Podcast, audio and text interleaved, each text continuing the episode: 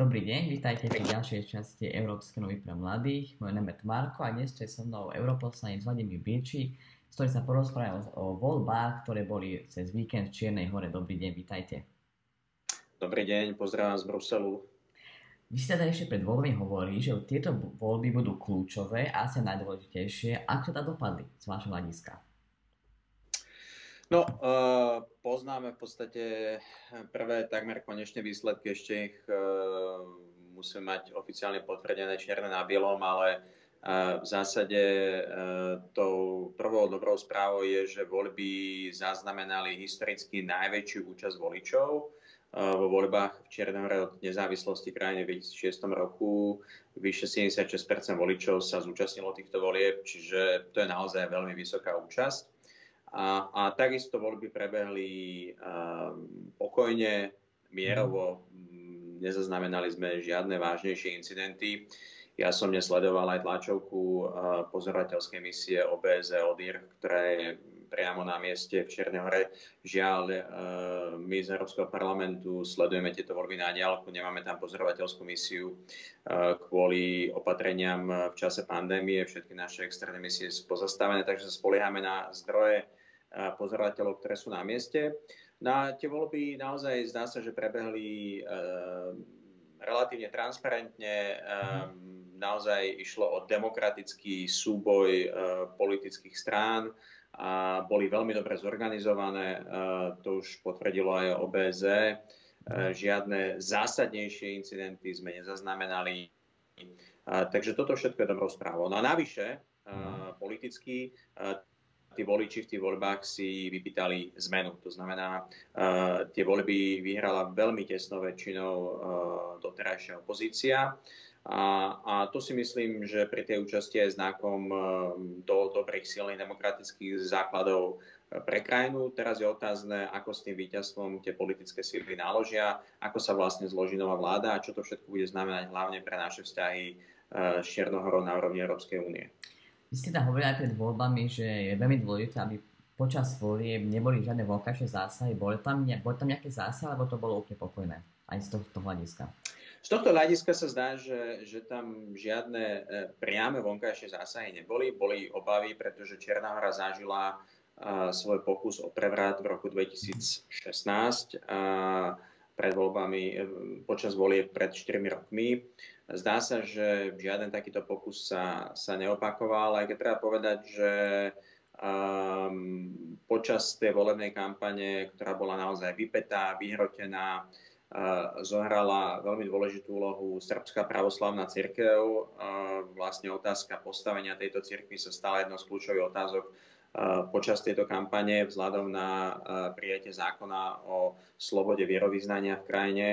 A, a samozrejme tým pádom e, súčasťou tej predvolenej kampane boli aj vplyvy a hlasy zo susedného Srbska. Uh-huh. A, a um, takisto boli obavy, e, že či by do tých volieb e, nejakým badateľnejším spôsobom nemohla zasiahnuť Moskva, respektíve Rusko. Uh-huh. A, ale treba povedať, že... A nebolo to na nič? Zatiaľ, Ani z strany za, zatiaľ, zatiaľ nič nezačuje tomu, že by priamo v deň volieb bol takýto vonkajší zásah.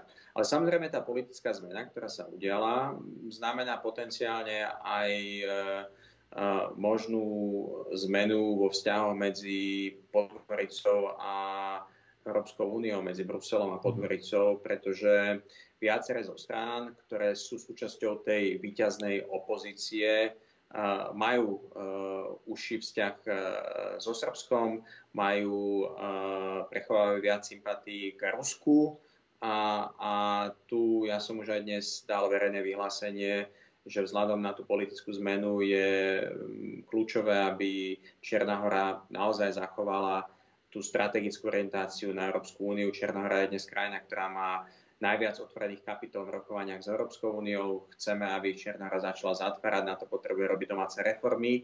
A, a napriek tomu, že teda e, tie badateľné vonkajšie vplyvy tam neboli, bude, myslím si, že v záujme nás všetkých v Európskej únii, aby tieto voľby neznamenali nejakú podstatnejšiu geopolitickú, geostrategickú zmenu Čiernej hory z toho doterajšieho prozápadného smerovania, pretože Čierna hora je už aj v Severoatlantickej aliancii, to treba povedať, je členom Severoatlantickej aliancie a má šancu naozaj priblížiť sa Európskej únii, ale len vtedy, ak, ak bude na tom systematicky pracovať ešte nie podľa oficiálnych výsledkov, ale mala by tá vyhrať strana socialistov, ktorý je pod vedením prezidenta Djukanoviča, avšak na vytvorenie koalície potrebuje mať 41 e, členov v parlamente.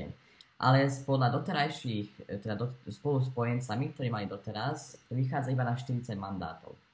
A čo tam bude? Bude tam nejaká výmena vlády?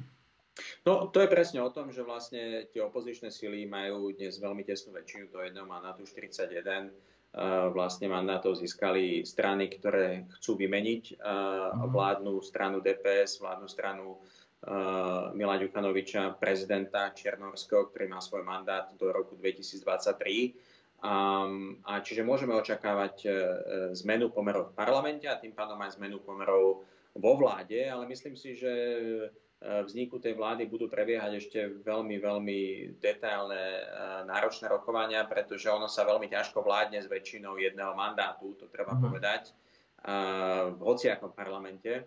A, takže uvidíme, ako sa to napokon celé, celé poskladá a, a kto tú vládu zostaví. Je fakt, že opozícia získala viac mandátov, to znamená strana DF, Demokratický front, čo je vlastne najväčšia opozičná strana, bývalá opozičná strana, dnes potenciálne vládna strana, ktorá mhm. získala e, druhý najvyšší počet e, e, hlasov v týchto voľbách, tak má šancu zostaviť vládu. A to je práve strana, ktorá má užšie väzby smerom mhm. na Srbsko, na Moskvu, a, a tu sú tie obavy, ktoré ja aj otvorene teraz hovorím o tom, akým spôsobom vlastne sa bude tá krajina uberať. Faktom ale je, že v tom parlamente, keď sa pozriem na celé to spektrum politických síl, tá väčšina tých politických síl je proeurópska.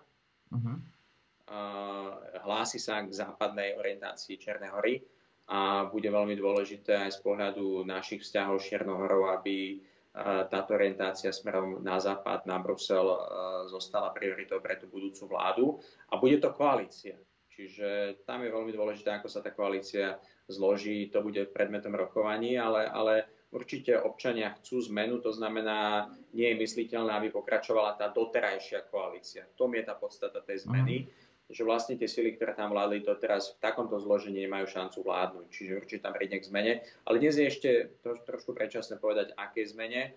A našim záujmom v Európskej únii, v Európskom parlamente, aby tá zmena bola proeurópska, aby dokonca tá zmena umožnila to, že v tom parlamente e, vznikne um, väčšina, ktorá uh, bude schopná uh, zabezpečiť podstatné reformy. A na tie reformy bude treba často aj ústavnú väčšinu. A tu chcem len povedať aj poslucháčom, aj mladým, ktorí počúvajú tieto európske noviny. My sme zvyknutí na štandardnú demokraciu na Slovensku, kde máme opozíciu, máme koalíciu, ale v zásade tie strany politické sa zúčastňujú na práci parlamentu a politických inštitúcií v Čiernej hore ako aj inde na Balkáne funguje niečo, čo, s čím sa nestretnáme v našich končinách, a to je bojkot inštitúcií. Uh-huh. V Srbsku nedávno boli parlamentné voľby a časť opozície bojkotovala vôbec účasť na týchto voľbách, to znamená, ani sa neuchádzali o mandát a je to spôsob ich politického boja. A treba povedať, že e, e tá drvá väčšina tých politických síl, ktoré vyhrali teraz v Čiernej hore, sa nezúčastňovali na práci parlamentu v posledných, uh, v posledných štyroch rokoch. To znamená, že, že e, e, toto bude aj takisto testom toho, ako bude fungovať ten budúci parlament. A je veľmi dôležité, aby všetci, ktorí sa do toho parlamentu dostali uh, a majú záujem na európskej budúcnosti Čiernej hory, aj takýmto spôsobom aktívne pracovali. Čiže teoreticky, tak... to môžem skočiť do reči, takže táto výmena koalície znamená, môže skomplikovať vstup do EÚ, alebo práve naopak? Myslím si, že v niečom môže e, minimálne nám dať viacero otázok, na ktoré sa budeme pýtať e, našich uh-huh. partnerov, pokiaľ by sa do vlády dostali všetky tie sily, ktoré sú dnes v opozícii. Je tam viacero síl, ktoré mali doteraz vlážny postoj k európskej integrácii, k Európskej únii, takže je logické, že sa budeme pýtať, ako sa k tomu postavia reálne, keď budú mať moc a budú vládnuť. Na druhej strane e, ťažké je dnes predpokladať, že kto vlastne v tej vláde bude naozaj reálne sedieť, e, pretože tá väčšina tej opozície je len jedno kreslo v parlamente. Preto hovorím, že tie rokovania budú veľmi náročné. A je možné, že časť tých politických síl, e, ktoré možno majú dneska veľmi silný opozičný inštinkt a sú vyhranené voči vláde, pretože sú nespokojné s tým, ako tá vláda vládla, ale zároveň majú silný proeurópsky inštinkt, nebudú chcieť byť nevyhnutne súčasťou vlády, ktorá by spochybňovala členstvo Čiernej hory a prístupový proces do Európskej únie. Takže preto hovorím, že tie rokovania môžu byť ešte zložité a tie dva bloky, tak ako ich dnes popisujeme, nie sú zďaleka také jednoliaté, ale sú, sú rôznorodé a, a práve e, to čo, to, čo by som ja dúfal, že v tom budúcom parlamente vznikne nejaká podstatná strategická dohoda všetkých tých proeurópskych síl na tom, ako vlastne tú Čiernu horu potiahnuť smerom k Európskej únii a to by možno znamenalo aj vytvorenie nejakej vlády, ktorej, ktorú, ktorú si dnes úplne nevieme predstaviť, ale ale predbieham tu naozaj, toto bude vecou politických rokovaní. Každopádne vláda, ktorá vládne dnes, nebude vládnuť ďalej. Toto je hlavné posolstvo týchto volieb. Ak aj tieto proruské a prosrbské e, strany si povedia, že áno, chceme patriť do Európskej únie, teda na západ, tak to vôbec neskomplikuje vlastne vstup do EÚ. Pozrite sa, e, v Európskej únii sa pozeráme na reálnu robotu, uh-huh. reálne výsledky, na skutočné reformy. Čierna hora dnes je v situácii, kedy uh, pokiaľ tie skutočné reformy neuskutoční, tak bude mať problém priblížiť sa tomu cieľu vstúpiť do Európskej únie. A, a je v rukách akejkoľvek politickej síly, ktorá bude schopná tie reformy vykonať, e, priviesť Čiernu horu do, do Európskej únie. Takže a, ja sa pozerám na to a, e, samozrejme dnes trošku s takým otáznikom, pretože potrebujeme Čiernu horu a ja som, tu mám jasnú preferenciu, e, chceme Čiernu horu, ktorá bude proeurópska, ktorá bude prozápadná, ktorá bude moderná, ktorá bude demokratická a to znamená, bude smerovať do Európskej únie. Nechceme Čiernu horu, ktorá bude smerovať e, na východ k autoritárstvu a, a k metodám, ktoré sú dnes blízke e, putinovskému Rusku. To je absolútne jasné. A strany, ktoré vyhrali voľby. Čas z nich sa netají svojimi sympatiami v Moskve, ale v momente, keď preberú a ak preberú vládnu zodpovednosť, tak eh, som zvedavý, akým spôsobom sa budú správať. My sa budeme snažiť mm-hmm. o to, mhm. aby v tej Čiernej hore naozaj tá európska budúcnosť sa presadila. A tie strany budú aj pod veľkým tlakom e, verejnosti, pretože tá verejnosť v Čiernej hore dlhodobo si želá vstup krajiny do Európskej únie keď sa pozriete na prieskum verejnej mienky, keď sa pozriete na nastavenie väčšiny politických síl, tak aj v tej e, výťaznej opozícii, ktorá e, vzýšla výťazne z týchto volieb, je viacero menších politických strán, ktoré sa hlásia jednoznačne k európskej budúcnosti. Takže myslím si, že toto nebude uh, o rozhodnutí jednej strany, ktorá môže zrazu otočiť kormidlo krajiny o 180 stupňov, ale samozrejme bude to trošku zložitejšia situácia, pokiaľ by aj skeptickejšie strany zásali do tej vlády a bude aj na našej politickej práci a našom politickom úsilí, aby sme pomohli Čiernej hore nasmerovať sa smerom k Európskej únii. Takže nečakajú nás jednoduché časy, ani. Čiernu horu nečakajú jednoduché časy, bude to zložité politické obdobie, a, ale treba povedať, že ľudia si vybrali zmenu, vybrali si ju slobodne, vybrali si ju transparentne, vybrali si ju v voľbách ktoré mali historicky najvyššiu účasť. To znamená, legitimita toho nového parlamentu je extrémne vysoká a potrebujeme rešpektovať. Ako dlho budú podľa vás trvať tie rokovania o vstupe?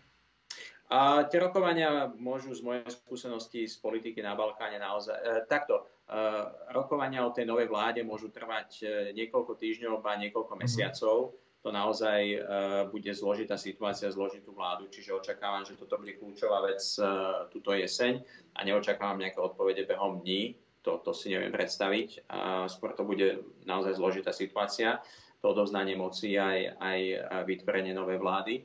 A, a rokovania o vstupe uh, trvajú už 8 rokov, z Čiernohoro v roku 2012.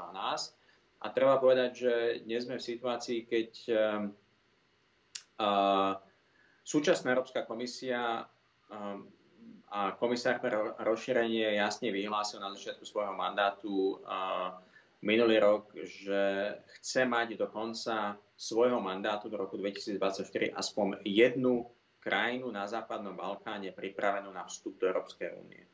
To znamená, že v tom ideálnom prípade si viem predstaviť, že pokiaľ naozaj tie reformy pôjdu dobre, tak je reálna šanca uzavrieť väčšinu tých otvorených kapitol uh-huh. v tých rokovaniach a približiť tú krajinu k členstvu Európskej únii reálnym spôsobom v roku 2024. To znamená, že niekedy po tom roku 2024 by Čierna hora mohla uh, mať dátum na vstup.